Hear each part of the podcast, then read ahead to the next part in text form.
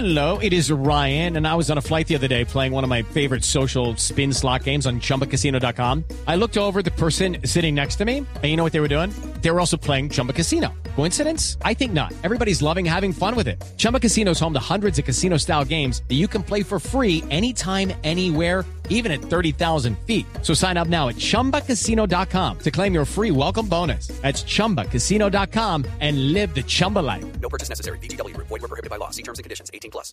Don Juan Esteban Sarmiento, más conocido como Chilo, bienvenido otra vez a Autos y Motos. Usted que ha sido un invitado frecuente en nuestro programa, ¿cómo está? Muy bien, gracias. Saludos a, mi- saludos a mis amigos en Medellín. Eh, ahí me disculpan por el café, pero este, este viaje fue así como de rapidez. Tranquilo. entonces, sin excusas, pero vuelvo esta semana y les traigo el, co- el contenedor. Hola, Chilito. Hola, buenos días. Saludos. Viene, viene el hombre con uniforme de todos los patrocinadores y Sí. demás. Eh, eh, parece ciclista, me se acordar el tema de los ciclistas, ¿no? Que dice, no, saluda a mi papá, a mi mamá, a mi patrocinador, al, al señor que me operó, al que me sacó las muelas, a todos. Sí, sí, de verdad que tengo que agradecer a Casarela, a, a Serrano Abogados. Eh, no, hay mucha aprovecha, gente que me aprovecha, está... Chilo. Hay mucha gente que me está apoyando eh, sin ellos no estaría pues el Oye, Dakar vale mucha plata y hay que hay que nombrarlos a todos y, y les doy las gracias por darme la oportunidad, ¿no? Chilo, yo creo que el 100% de los nuevos motociclistas, llámese de competición, llámese de lo que sea, ¿sí? Eh, ya que arrancas con un saludo a Casarela, jamás se imaginan la importancia de la cadena hasta que se les rompe. Oiga, hay una varada por cadena del desierto a 52 grados, no se la deseo a nadie. Y que de pronto tenga el repuesto, se puede reparar y solamente el repuesto vale 5 mil pesos. Y si no lo tiene, eh, Sí, tiene que pedir el sí. helicóptero. Entonces, sí, Chilo, tiene- eso, eso guardada las proporciones como si tú vas en un carro y te quedas con el cardan en la mano. es lo mismo, ¿no? En el Dakar, yo creo que todo lo que, que llevamos al Dakar y las marcas prueban todos los elementos de motos para luego sacarlos, para luego sacarlos al mercado, ¿no? Los motores nosotros los usamos originales y esos son los test que le hacen a las marcas a, a cada parte, suspensiones, cadenas, llantas, rines, radios, todo, todo es un elemento muy importante para poder primero empezar y luego terminar. Ahora sí, en Nelson, Chilo, hicieron la tarea. Claro, claro que se hizo la tarea. Le quería decir, bueno, Chilo, esta va a ser su cuarta participación en el, en el rally, ¿verdad? Eh, ¿Qué experiencia, qué ha sacado de las anteriores tres en donde eh, prácticamente usted inaugura a nivel de motos eh, la participación en un rally sabiendo lo complicado que es? Eh, El curso ha sido muy agreste. Primero el clima, aquí pues en 5.000 metros en el Nevado del Ruiz, no podemos subir en moto allá, en cambio en Bolivia sí subimos en las motos hasta, hasta esa altura. Y las temperaturas 52 grados acá en Colombia no tenemos eso, entonces no hay cómo entrenar. Eso lo vi uno en vivo y en directo allá. Eh, la navegación, las carreras que yo hice de rally acá en Colombia, nunca navegamos como en Rally Dakar. Pero bueno, se ha hecho un trabajo mm, lento, pero muy firme. Arrancar el puesto 190 en el 2013 y en el 2014 terminé en 58 y este año 2015 cuando me caiga en el 32 demuestra que he mejorado muchísimo como profesional y, y creo que cada, cada que uno lee, se instruye, ve videos, sí, eso le sirve en algo, lo que uno ve en Rally Dakar, pero no lo aprendes allá. Y la caída de este año me, me enseñó muchísimo, sobre todo a no confiarme en la hoja de ruta. Uno se confía 100% de eso, pero resulta que si cae una tormenta eh, o hay un derrumbe, pues eh, la organización no tiene cuándo montar eso en la, en la hoja y hay que poner mucho, mucho cuidado. ¿Dónde se ha desgastado más? ¿En el pre-Dakar o en la preparación ya física, psicológica, la preparación de la moto? Yo desde que me subo la moto se me olvida ya el cuento de lo que se ha hecho en el año. Pero yo creo que lo más desgastante es el, el rally Dakar de conseguir la plata.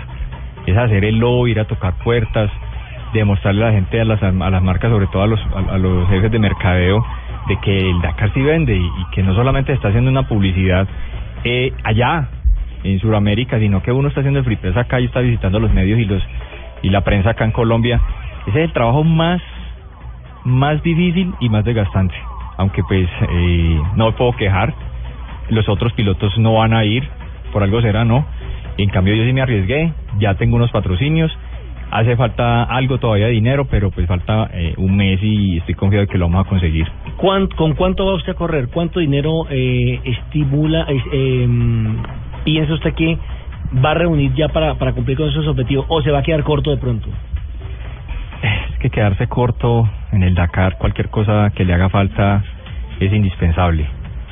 Pero para el primer Dakar, que el euro estaba barato, barato es 2.300, se fueron a ras, pelado, fueron 165 millones de pesos. Y ya para el 2015 que fui mejor apoyado, el euro estaba más caro, se fueron 240. Y ahorita que el euro está más caro, pues estamos hablando de 250, 260. Entonces, cada año está todo más caro. Además, para, para ser buen piloto y terminar 10 ranqueado hay que entrenar. Y todo el año hay que entrenar, hay que acabar motor, hay que acabar llanta, hay que acabar moto. Todo eso vale. Así que yo creo que eso está en unos 300 millones de pesos, todo con el entrenamiento. Y esos Sí, no. 300, eh, dígame, don Ricardo. Perdón, don Nelson. En- Es que me parece interesantísimo ese Predacar del que habla. Y, y en ese Predacar creo que hay dos escollos importantes este año. Uno, se establece el presupuesto para arrancar de Lima, algo muy favorable.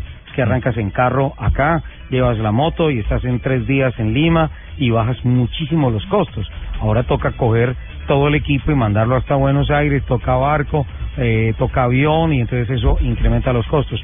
Y dos, leí a través de redes sociales que hubo un problema con una agencia, con la importación de la moto o algo así. Finalmente, ¿eso en qué quedó, Chilo? Bueno, primero no salimos de Lima, ¿no? Entonces ya todo se, todo se encarece. Vamos a salir de Buenos Aires. ¿De Rosario?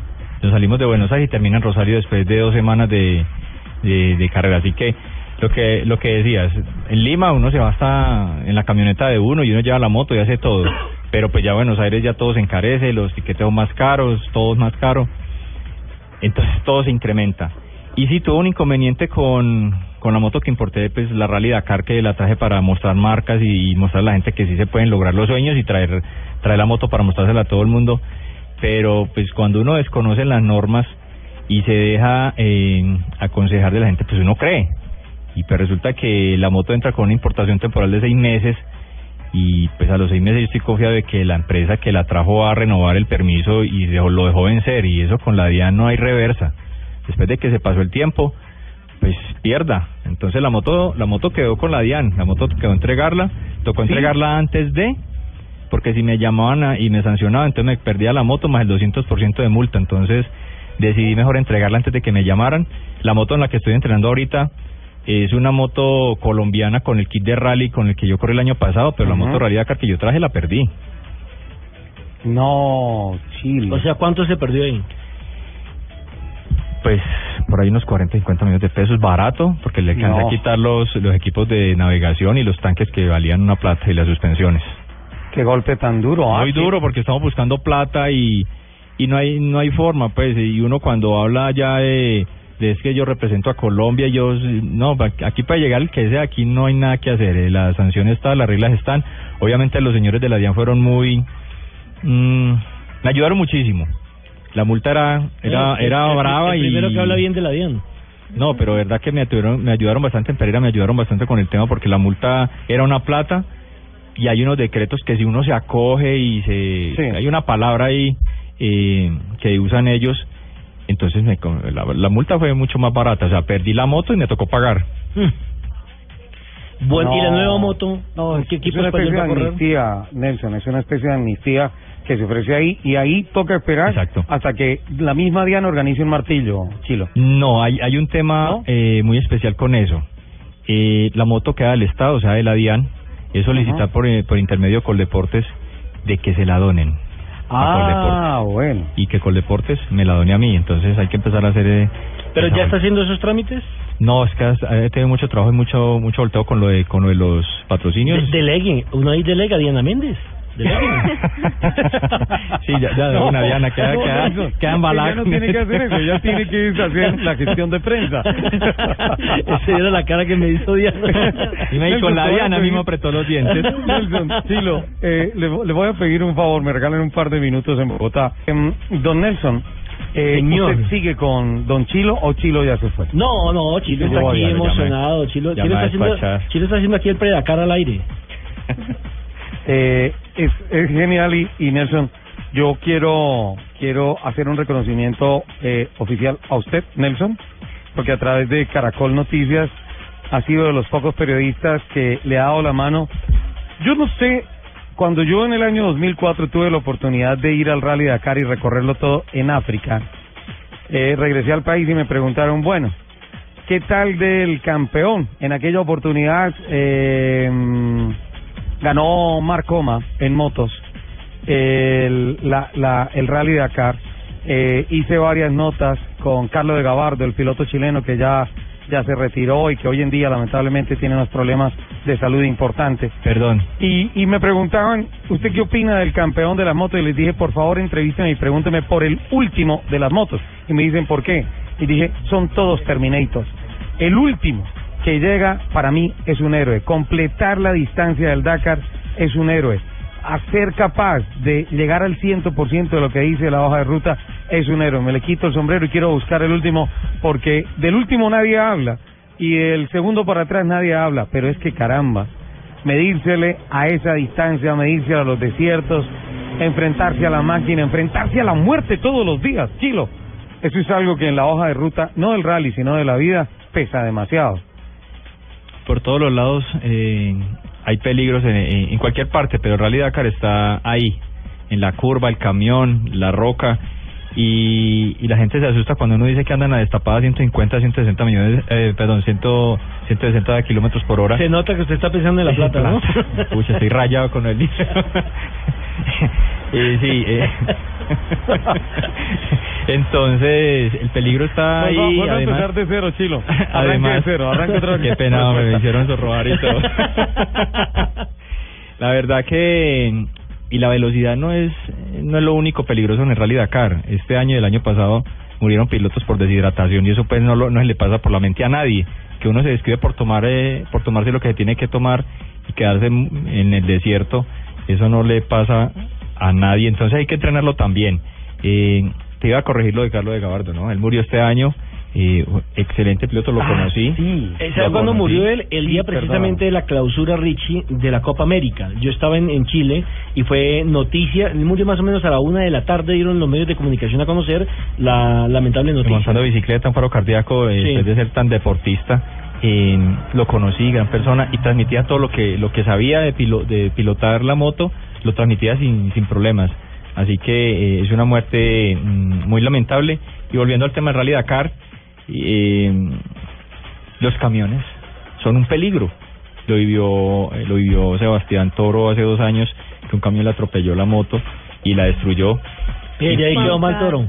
y ya- y tampoco la gente la, la gente tampoco cree que los camiones andan a 180 kilómetros por hora en la destapada y entonces todos los días estamos viviendo peligros ¿Por qué Chile le cuesta tanto a un deportista conseguir patrocinio en nuestro país? Sobre todo un deportista de élite, que ya ha reconocido, que ya ha hecho cosas por el país. no hay cultura eh, muchas personas o empresas cuando uno les muestra el proyecto creen o lo toman como si le estuvieran haciendo un favor a uno y no lo toman como una inversión y como una como una muestra de marca eh, esto ha sido un trabajo de muchos años pues obviamente al principio del 2013 pues que, íbamos a mostrar no teníamos cifras ahora con lo que yo he hecho y los otros pilotos de, rally que han competido pues, ya tenemos que, mostrar y que hemos salido en prensa hemos mo- hecho eventos. Pero yo creo que lo más más difícil o lo más complicado en Colombia es que a la gente a la gente le da pena decir que no. La, a la gente le da, le da pena decir que no. Entonces uno habla con el empresario y dice ah no sí sí no de una hágale y no vuelve a responder ni nada eso es mejor de una que digan que no y uno ya sabe a qué atenerse pero ese ese problema es es grave Eh, hablemos un poco del equipo con el cual va a correr usted, el equipo español. JBO Racing de España arma la moto desde cero, los tanques los mandan a fabricar ellos, los kits de navegación los mandan a fabricar ellos. Me da mucha confianza porque porque en caso de que suceda algo, que pase algo con la moto, pues ellos saben solucionarlo. No sería lo mismo un mecánico que no sabe ni cómo se armó la moto. Eh, lo mejor de este equipo, para mí, es que me fían. ya me dan un espacio para poder pagarles la asistencia y el alquiler de la moto. Y voy muy confiado, además, pues hablamos español y, y se puede uno comunicar más fácil. Bueno, la moto en este momento, ¿en qué parte del mundo viene? Porque entiendo que salió el 19 de noviembre desde Francia. Pues ya partió, ya partió. Yo creo que sale esta semana. El 19 subieron los camiones eh, y los autos. El 20 ya subieron las motos. Ya de venir en, en alta mar para llegar a Buenos Aires. La mía me la entregan el 31 de diciembre. ¿Y usted qué día viaja a Buenos Aires? 27 de diciembre. 27, ¿cuántas etapas? Van a ser 13. eh, en realidad son 12 compe- compitiendo.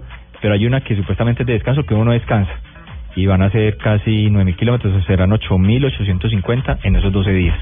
Mm, el tramo más peligroso, más difícil, ¿cuál puede ser? Argentina, en el desierto de Fiambará, donde estamos a 52 grados, donde murió el piloto este año. Es un terreno donde, donde no fluye la aceleración, es un, te- un terreno muy roto, hay que tratar de ir delante entre los primeros 50, ¿por qué? Porque después de que pasan tantas motos o a uno lo alcanza un camión y lo pasa el camión, la pista, como le decimos, la pista, el terreno de la carretera queda destruida, entonces el esfuerzo físico es, es mucho mayor, así que hay que tratar de estar entre los primeros 50 siempre y de empezar a acelerar desde ahí. Bueno, Mari desde Barranquilla dice, quiero foto de mi guerrero chilo. Jijijijiji. Persona a la que admiro. Que un saludo muy especial, le mandamos la foto ahorita con mucho cariño. Don Ricardo, Doña Lupi. Porque ya están en la ciudad de Medellín, están eh, eh, en el tema de Malda, están pasando la bueno ahí en Medellín y demás. Medellín es delicioso, la, la, la mayor parte de patrocinadores míos, yo viviendo en Pereira, son de Medellín. Bueno, hablamos precisamente de los patrocinadores. Rompiendo esquemas, hay que abrir la mente a los deportistas, a los atletas, a los pilotos. Siempre estamos disparando a las marcas de motocicletas o, o las marcas de, de lo que necesitemos. Yo no, yo yo empecé a, a tocar todo tipo de puertas. La mayor, como decía, la mayor parte de patrocinadores son de, de Medellín. Tengo una empresa que vende partes de helicópteros. ¿Es ¿Quién va a creer eso? Abogados, Serrano Abogados, en Ruta 40, Seguro Generali, en Pirelli, Analema, en Bison, en fin, hay un mundo de personas y de empresas que están están aportando dinero para esto y hay que aclarar, sí, tengo muchos patrocinadores, pero es que el Dakar vale mucha plata, entonces la gente ve ve la lista de patrocinadores, me ve la camisa y dice, no, pues usted por qué está pidiendo plata si usted ya está, hasta le está sobrando plata, no, no, no, es que esto vale, esto vale platica, ojalá encontramos una empresa que dijera, venga, venga, le pagamos todo y relájese y, ya, pero eh, ahí vamos y tengo que agradecer a la gente pues que, que está montada en la película conmigo, eh, que me ha apoyado y también vendo camisetas, vendo gorras, vendo canguros, eso también me ayuda para, la, para el entrenamiento y mucha gente a través de las redes sociales compra y compra y compra y eso me ayuda muchísimo. ¿Y a qué hora se ha preparado? ¿En lo físico, en lo deportivo? Madrugo mucho. En el Rally Dakar desayuno a las 4 de la mañana, que, que hora colombiana son las 2, entonces desde las 4 de la mañana, a las 4 y media estoy eh, haciendo ejercicio y a las 6 salgo a hacer 300, 400 kilómetros, siquiera mínimo tres veces a la semana. ¿Cuál es el tema del piloto portugués Pedro Bianchi Prata que quería ser su mochilero? ¿Y qué significa ser mochilero en el argot, en el lenguaje de los eh, moteros? Mochilero significa que yo como piloto principal, yo siempre voy a tener un escudero que va detrás mío por si a mí algo me pasa con la moto. Si se me revienta un rin, él tiene que pasarme el rin y verá cómo soluciona. Si se me revienta el timón, él me pasa el timón de él y él verá qué hace. Eh, con, Bianchi, eh, es el, él es el novio de Laia Sanz, de la superpiloto de Rally Dakar, la española, y él me propuso ser mi mochilero. Y yo, pues debería ser al revés, que yo debería ser mochilero. No, es que yo quiero que usted aprenda porque yo veo que usted tiene futuro, pero eso tiene un costo. ¿Cuánto vale? No, eh, deme la moto y parte de la inscripción. Ahí entonces no pudimos concretar. Vamos a tratar de hacerlo para el 2017 porque el tipo ha sido mochilero de varios pilotos de punta. Entonces sería un buen curso y se puede aprender muchísimo. En nuestro caso la mochilera se llama Lupi, la mochilera de Ricardo Soler. 11 de la mañana, 25 minutos, llueve en la capital de la eterna primavera. Aquí en Bogotá se ha amanecido un día, un día interesante, un día chévere, un día soleado. Esperamos que así sea, sobre todo porque mañana en el remate del TC2000 esperamos que haya un buen clima en la capital de la República. Chilo, mm, en este momento, cuando estamos casi que a un mes, un mes larguito de, de que se 24 inicie eh, eh, el rally, am, ¿qué le falta? Aparte de lo económico. No, hay que entrenar un poco más. Este mes hay que hacerle muy fuerte a, a la resistencia física. Y tengo un inconveniente ahí en, un, en el brazo de tanto acelerar. Tengo un como una fibrosis y la semana antes el médico me va a aplicar algo ahí para contrarrestar el dolor. Y no, ya este mes faltan como dos o tres empresas por concretar y yo creo que ya, ya no vamos con eso. Y, y a tratar de estar entre los primeros 30 en el Rally Dakar, que va a ser una cosa de locos. Eh, Marcoma, que, fue, que es el campeón actual del Rally Dakar, que lo ganó cinco veces, pues eh, se retiró y fue el que hizo la ruta para 2016 y hizo cambiar el reglamento, hizo cambiar la del sistema de navegación, va a haber mucho más navegación, los, los waypoints, los puntos obligatorios por donde hay que pasar, hay que Hay que navegar y ser muy inteligente, pero sobre todo estar muy concentrado para no ir a embarrarla. Rápidamente me pregunta Taxi Víctor que si la moto de el mochilero tiene que ser gemela. Sí, porque si necesito una parte de la moto, pues tiene que ser casarla a la, a la principal, entonces tienen que ser dos motos idénticas. Y Mari le el contrapregunta, Chilo, ¿tiene algún amuleto cuando sale a competir? Cuando me pongo las medias, tiene que ser la derecha en la derecha. ¿Y Yo usted no cómo sé. sabe las medias y las medias no Porque tienen ya, derecha ni izquierda? no, porque es que usted con el dedo gordo usted ya tiene ahí como el molde y si la pone al otro lado como que me tallan la bota y me molesta demasiado. Entonces eso y hay unas unas hermanitas, unas monjas acá en Bogotá que hacen unos escapularios para las fuerzas militares, para las fuerzas especiales del ejército y me mandan uno y yo sin eso no puedo correr porque ya le ya le cogí como no le tengo mucha fe a esa a ese escapulario y pues y me salvó de la calle que me metí este año que no me pasó nada solamente me lesioné el hombro entonces le tengo mucha fe es eso Bueno, Lupi, por ejemplo, corre con cucos amarillos. Una pausa y ya regresamos.